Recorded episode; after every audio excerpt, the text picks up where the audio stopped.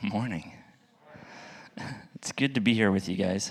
I, um, I'll tell you, I've never been called a pastor more in one sitting than this morning.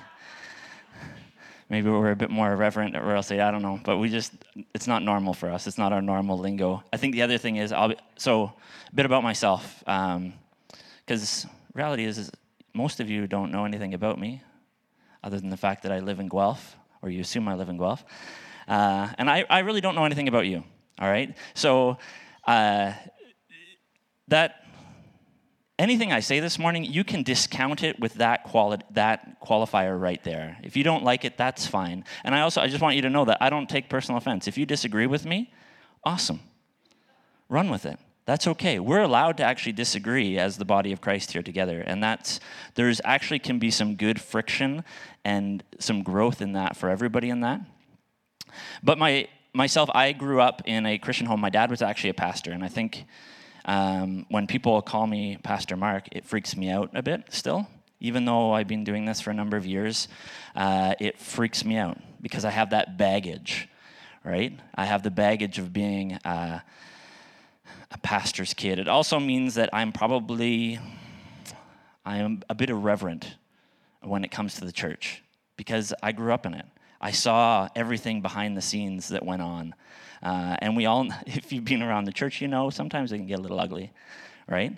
So imagine being exposed to that when you're a young child, right? That's part of the deal is growing up as a pastor's kid. So you, there is that. So if anything I say feels like calloused, irrelevant, ir- irreverent, yeah, just it's part of um, it's part of who I am a bit. So, um, but at the same time, you can dismiss it or you can come talk to me about it. I'd love that element of that. Uh, and so for the next four weeks, my hope is we're going to visit four different parables, and my hope is that in this time together, uh, we can uncover some fresh thinking, some new perspectives. And that's, that's the thing I think I love the most about any scripture, but the par- parables in particular. When you revisit things at different points in your life, different things become evident. And it's like, oh my word, how did I miss that word my entire life? And all of a sudden, it's the word, the specific word in the story that jumps out and speaks to you. And for me, I when I return to the parables, I find this over and over and over again. I'm drawn into a new character, into a new perspective, and it sticks with me. And so my hope is that this will be that for some of you. And if it doesn't resonate with you, if you're like, this is just awful, just, just garbage, trust that the Spirit spoke to somebody else this morning. Right? I know it's shocking that it's actually not all about you. Uh, good, good. You guys laugh. That's excellent. That's excellent. And I'll groan, laugh if there's things you're like, oh, I don't know. It's okay. React. We'll, we'll work through this together, all right? So I want to I want to start off uh, this series. I want to go to the, the, the parable of the sower. And the, the, parable of the sower is sometimes called the parable about parables. It's the beginning.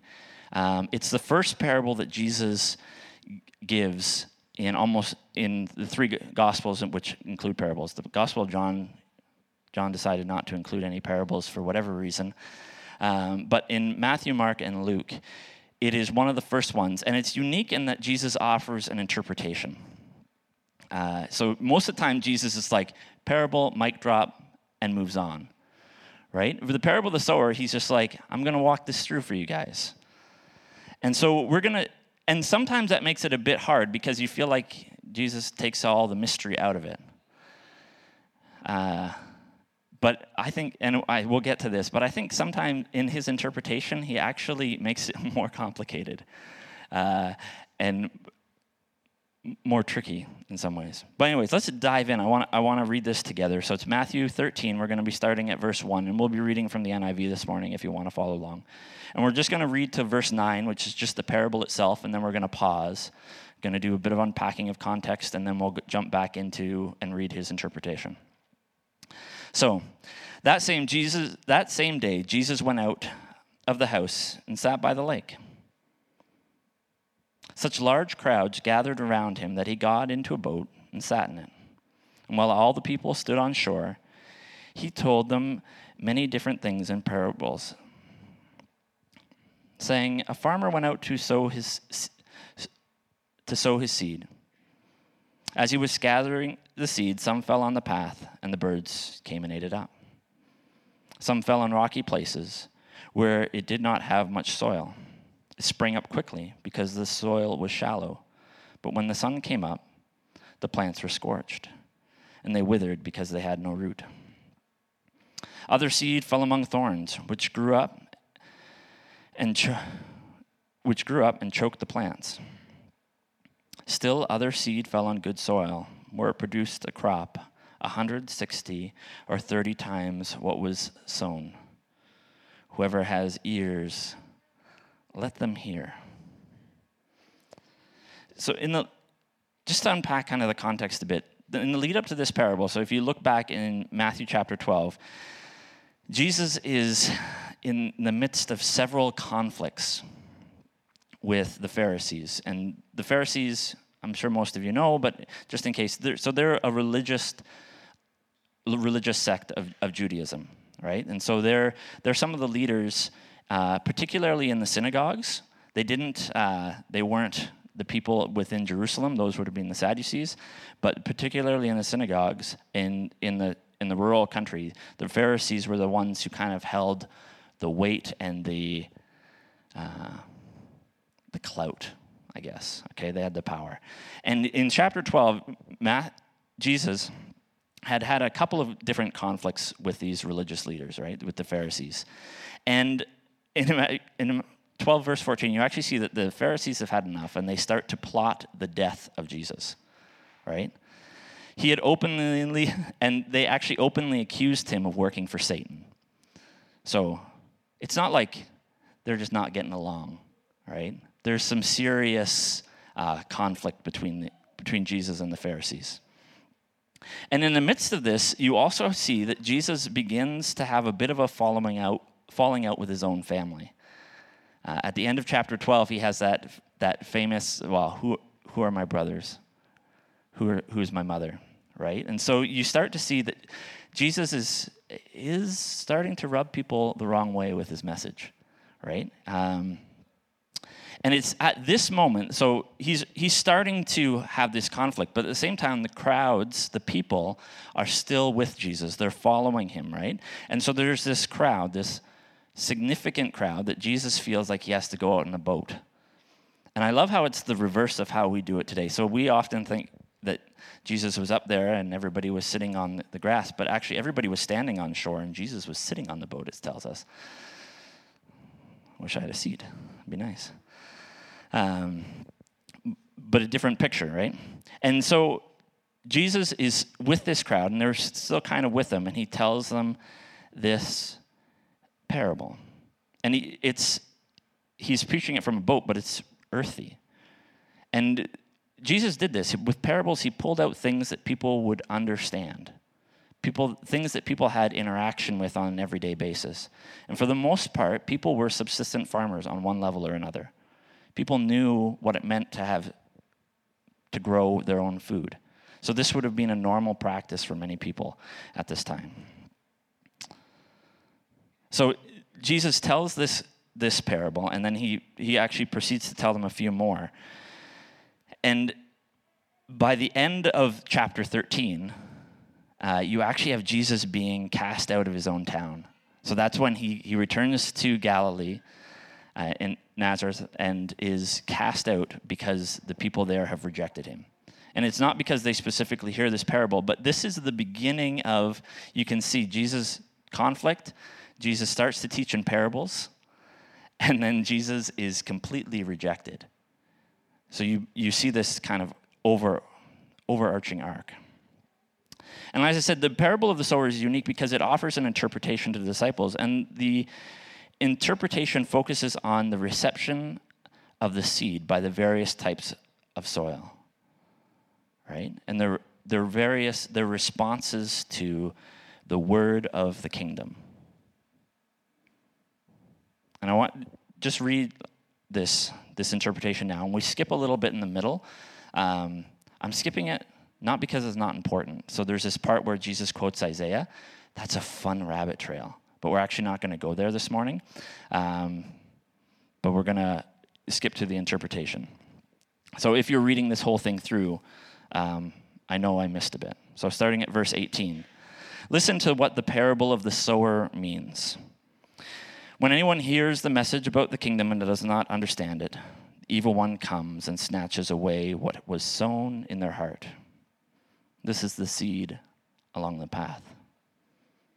The seed falling on rocky ground refers to someone who hears the words and at once receives it with joy. But since they have no root, they last only a short time. When trouble or persecution comes because of the word, they quickly fall away. The seed among the thorns refers to someone who hears the word, but the worries of his life and the deceitfulness of wealth choke the word, making it unfruitful. But the seed falling on good soil refers to someone who hears the word and understands it. This is the one who produces a crop yielding 160 or 30 times what was sown. You've got these four hearers, and there's actually there's a couple, there's a couple like academic theologians who are just like this shouldn't be called the sower. It should be called the soil or the hearers because they're actually kind of the focus of the story in some way. Um, but you've got these four soils. You've got this hard, so- hard soil, the path. You've got the rocky, shallow soil. You've got the thorny soil, and you've got the good soil. And if you look through the Gospel of Matthew, and we're going to try to stick within the Gospel of Matthew just for ease, you can find examples of each of these. Right? There, there are those in Matthew who hear the word of the kingdom and do not understand the path. Particularly, I think of the religious leaders who Jesus is in conflict with, right? Um, the Pharisees. Not all of them, because there's hope even in their midst, but many of them are hostile. They're closed off to the teachings of Jesus, to his word. But why do you think they are hostile? I think that's an interesting. Often the Pharisees, we give them a bad rap, right? They're just like Pharisees, idiots. They just didn't get it. But you know, they actually had pretty good reason for uh, for thinking and reacting the way they did. You see, uh, Jesus wasn't what they were expecting. They had spent years studying Scripture, okay? They knew their Scripture way better than any of us okay? And they had they were convinced that the Messiah who was coming would be a militaristic leader who would raise the Jewish people to greatness and prominence in the land. That's what they were looking for, right? And do you guys know what a litmus test is? So like this test that they do in you do it in science class and like grade 10 biology or something where you dip a special piece of paper and it tells you whether a solution is acidic or alkaline, right? So in this was their litmus test of a good leader versus or a good potential messiah and a bad potential messiah. Are you coming to raise the Jewish people to greatness? Yes or no? No, obviously a bad messiah. Okay, we don't want you. And we do this exact same thing today, right? In the church, we have tons of litmus tests. If you've been around for a bit, you know that we, we ask people the question to find out where they are theologically on a certain issue. And this is the issue are you in or are you out? Right? And I think we all, there, there's a number of them. Um, and so to not cause too much, much division, I won't go into details, but one that um, like I, when I was growing up, was in the church, it was the question of women in ministry. Do you believe that women can lead? And all of a sudden, it was like, are you in or are you out? Do you believe the Bible in its, uh, its entirety, or do you like to pick and choose? Was the thinking. I'm not actually saying that's what it is, right? But that was what, what the church would do. And it was this quick question. Today, we talk about LGBTQ. Where do you stand on that? And the church decides very quickly are you in or are you out? Right?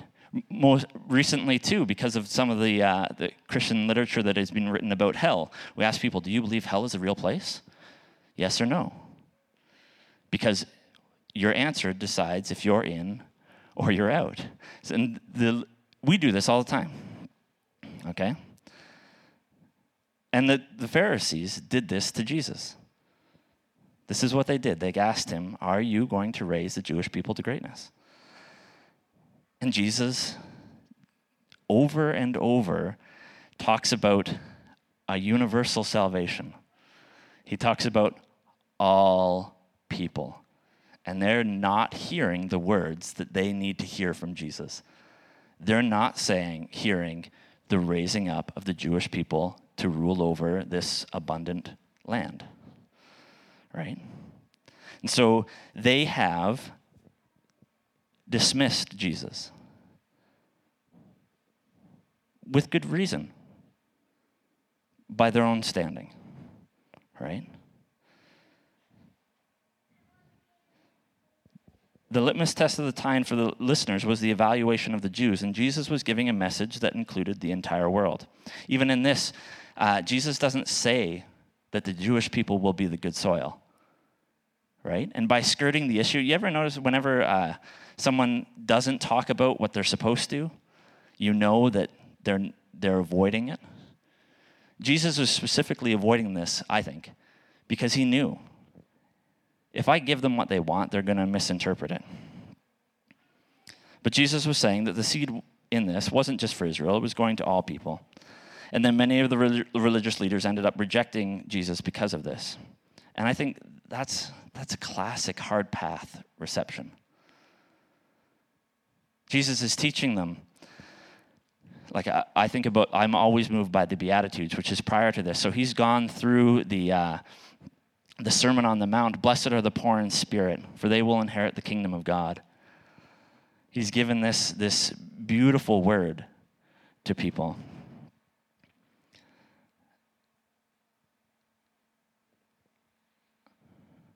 But they're un- uncomfortable with it because it doesn't pass their test. So they've got their, their hard packed soil. And I think if we're honest with ourselves, uh, and I'm guilty of this all the time, we're not much different, right? As a church, I said like we're guilty of having our own litmus tests um, that are largely irrelevant and unfair. Um, but even on a personal level, right, we get an idea in our head and we make it the thing.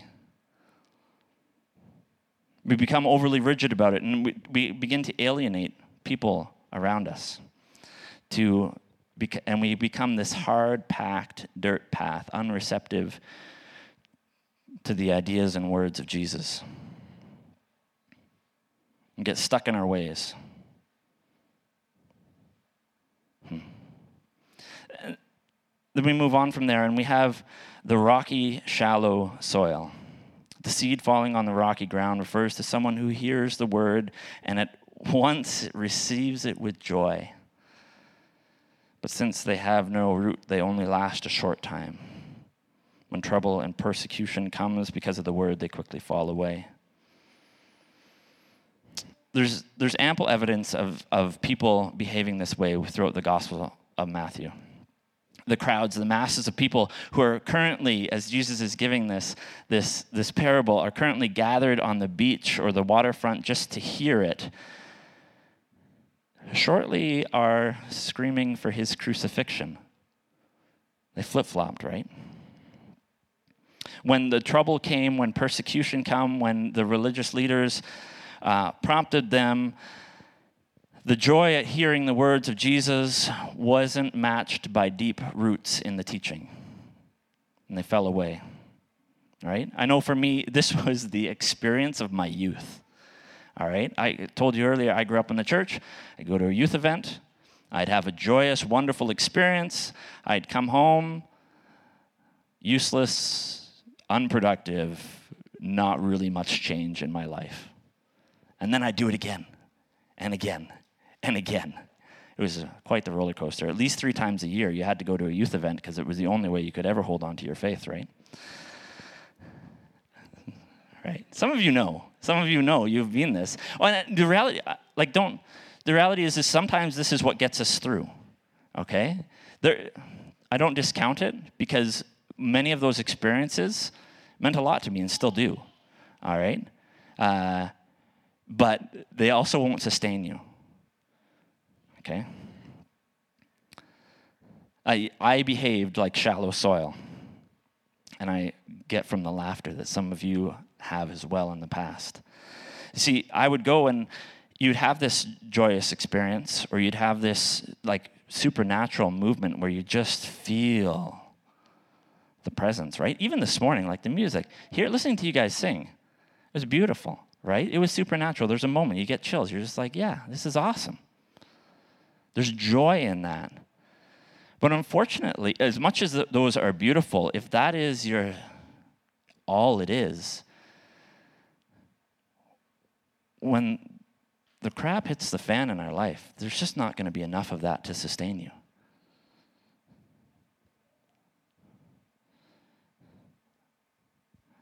See, when I was younger, I didn't know how to, or I was unwilling to do the work of putting down sustaining roots. Right? So the seeds of Jesus' message in my own life, they couldn't be sustained. And I love this imagery. Often, and millennials get a bad rap for this. I'm a millennial, so I'm going to be harsh on you guys, right? Uh, we want the the job that took 40 years for everybody else to get right off the bat, right? Uh, and I think millennials are, are known for this, but I just want boomers, you were known for this when you came around the first time, so there's still hope for us, okay?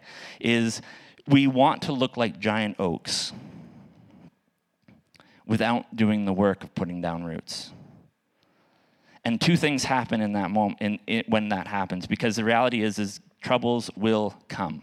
It's inevitable. Troubles will come. And if you haven't done the work of putting down deep roots, you have two options. One, you can wither and die, or two, you can settle for being a stunted bush. Right? Those are your options.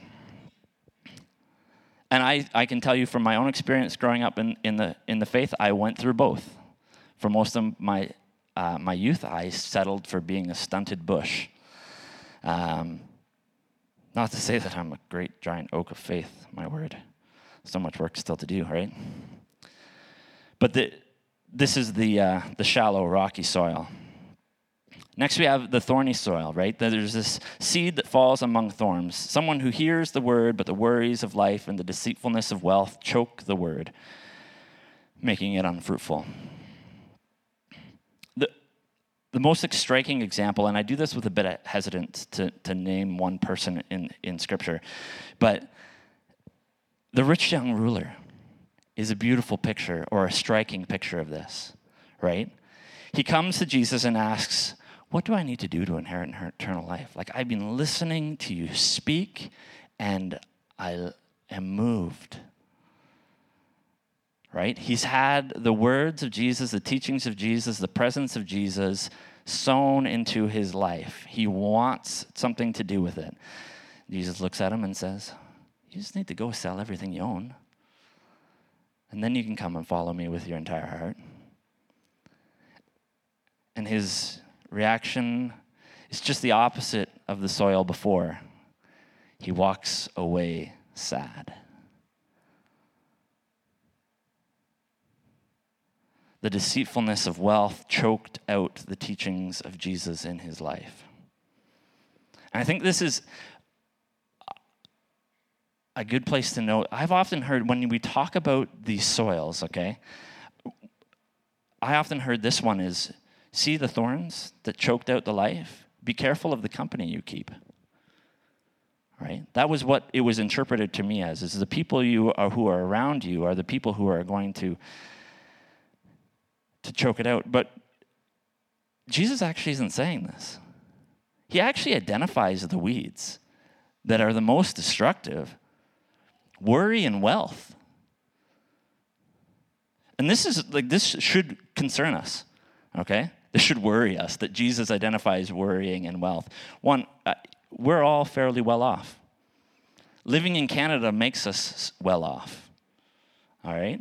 We are the wealthy. Even the poorest amongst us are relatively re- wealthy. We live in the midst of weeds. And they aren't people, they're ideas. They're ideas that wealth and worry will help us, will save us. Right? And I, for me, working at Royal City, people often, we surround ourselves with some interesting characters. All right?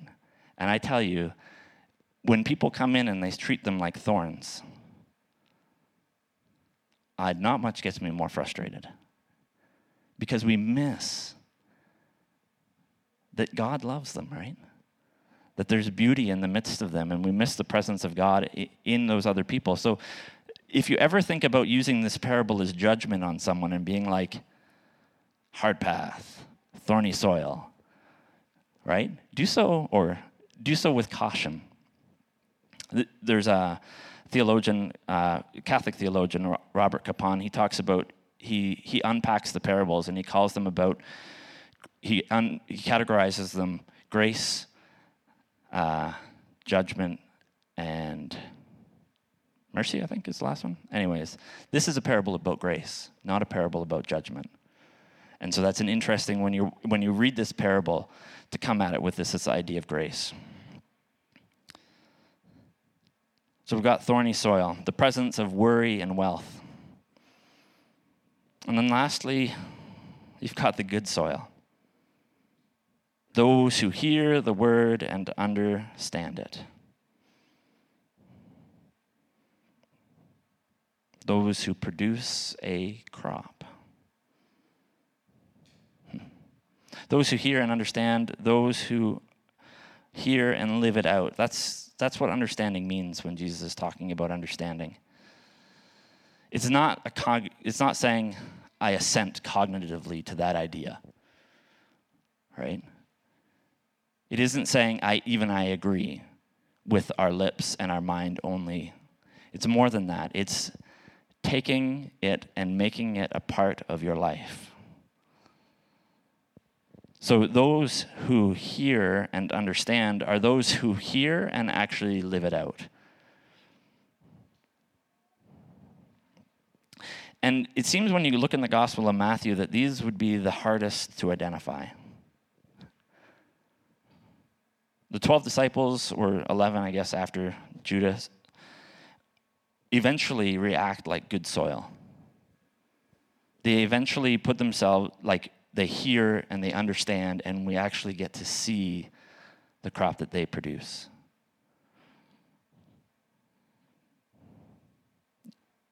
I find it interesting, late, also in Matthew, though, that Jesus tells the chief priests and the elders, the religious leaders of the day, that just so you know, tax collectors, prostitutes are going to go in the kingdom of God ahead of you. Just so you know, religious leaders. The despised ones, the ones that society has rejected, they're going to behave like good soil well before any of you.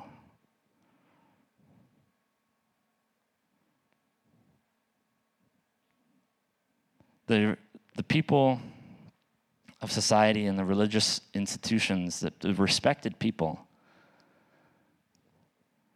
who by all rights should be good soil and we would probably want to identify as good soil, Jesus says that they'll miss it. I'm a religious leader. This is terrifying. Right?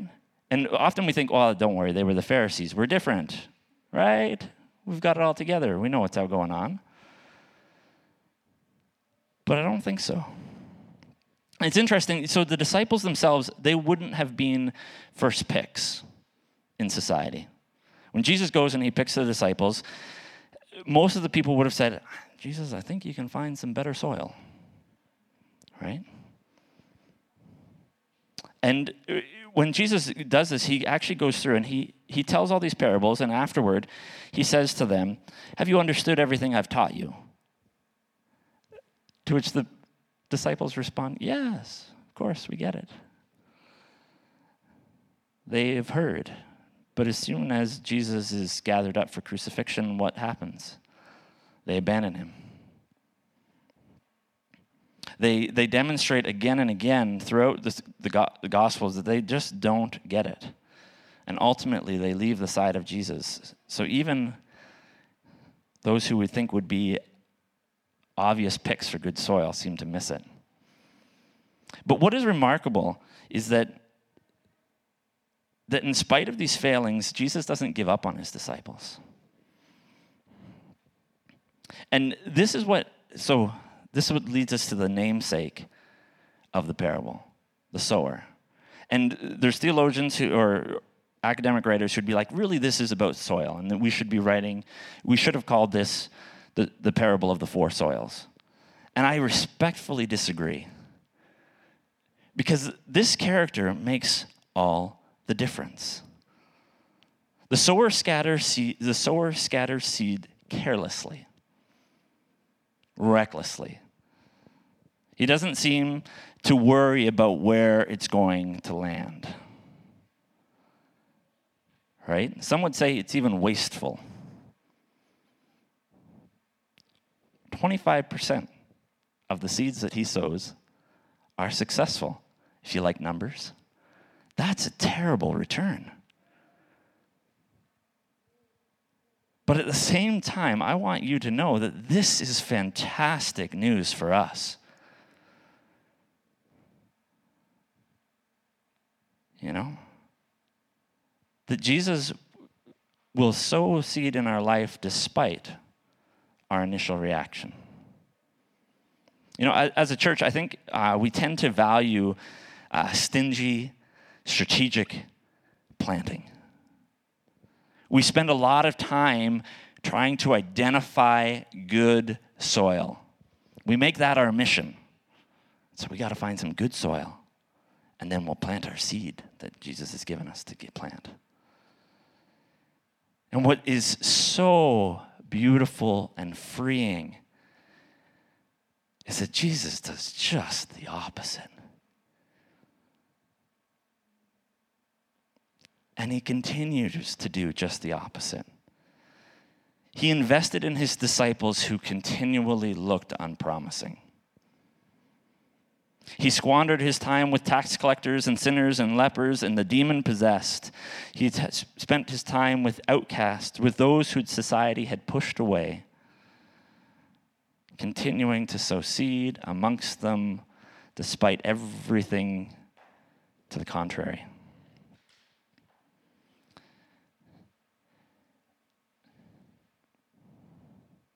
This is good news. Because I think if we're honest with ourselves, we can probably find evidence of several, if not all, four soils within our own life. Right? And not just our own life as a whole. Like I, I talked about how uh, definitely in my younger years, I was shallow, rocky soil. But the reality is, is I think on a daily basis, I find evidence of hard-packed, resistant path in my life. I find evidence of rocky, shallow soil where there's moments of joy and then just utter failure. I find evidence where wealthy weeds win the day. And I'm thankful for daily evidence that the good soil exists within my own life. That there's evidence of life and a receptiveness to the teachings of Jesus if there's any hope for this unproductive soil, is that the sower keeps sowing generously and extravagantly, even the least promising of places. Because the reality is, is, if you think yourself good soil, right there, you're already on a hard packed surface. Jesus' investment in his disciples shows us that he simply will not give up on them in spite of their many failings, and he simply will not give up on us. The song we sang earlier that you guys sang so beautifully, The Goodness of God, All My Life, You Have Been Faithful. This is about the faithfulness of God. When we read this, this parable, it's not about identifying and pointing to and judging. It's about gratefulness that God sows into our life despite our response. The Pharisees, who identified as obviously hard packed, ground, there was hope even amongst them. Nicodemus is one of those Pharisees who ends up helping provide a resting place for the body of Jesus, even though he only needed it a short time. Nicodemus didn't know that, right? We trust that God will not give up on us. He'll keep working on whatever is hardened, whatever is shallow, whatever is thorny within and among all of us. As a church, we trust in God's promise and Jesus' promise to continue to be with us. I think too often the church today, and I'm not pointing fingers at Grace, I'm saying the church as a whole, Royal City, we do this too. We, we spend so much time just sowing the word where we're confident we will be well received.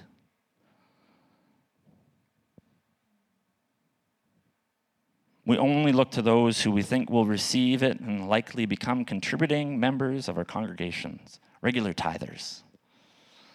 We focus on evaluating and judging soil more than we do on seeking out the evidence of fruit in people's lives. This is another fun fact. So the seed is already sown. So it's all around us already. So sometimes we get this idea that we have to be the people who are doing the sowing. There's there is pieces of that. But even more than that, there's the evidence, there's the reality that as followers of Jesus, we are finding the seed that has been sown into our own lives, but also in the world around us. When we hold on to our energy and our resources tightly, we miss the opportunity to lean into this. Right? We, we stifle creativity and energy that God has given people for reaching others, for bringing out the good news of Jesus. Because we're afraid of making a mistake. I love that three out of four attempts by the sower were failures. Not that I think there's anything, I don't think we need to think about it that way we have to tell four people about Jesus so that one sticks. Uh, it's not so much like that. It's the reality that failure will be a part of it, and we can be okay with that.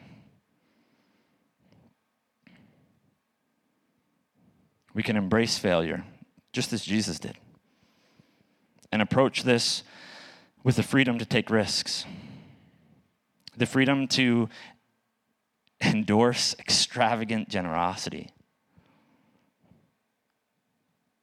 to sow the seed and find the seed in perilous and unlikely places.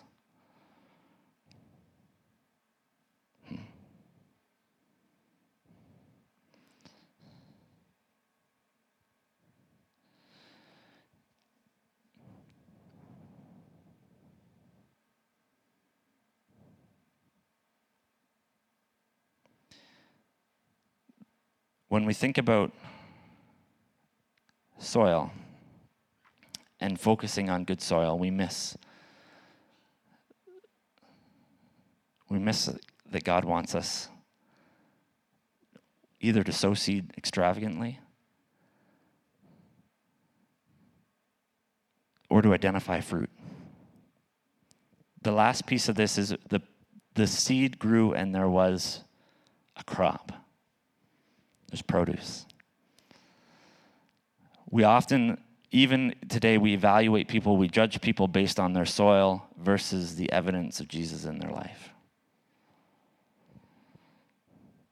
And I, there isn't much better list than this, but the fruit of the Spirit is love, joy, peace, forbearance, kindness, good news, faithfulness, goodness, faithfulness, gentleness, and self-control. Against these things there is no law. And it's often tempting to look for good soil instead of good fruit.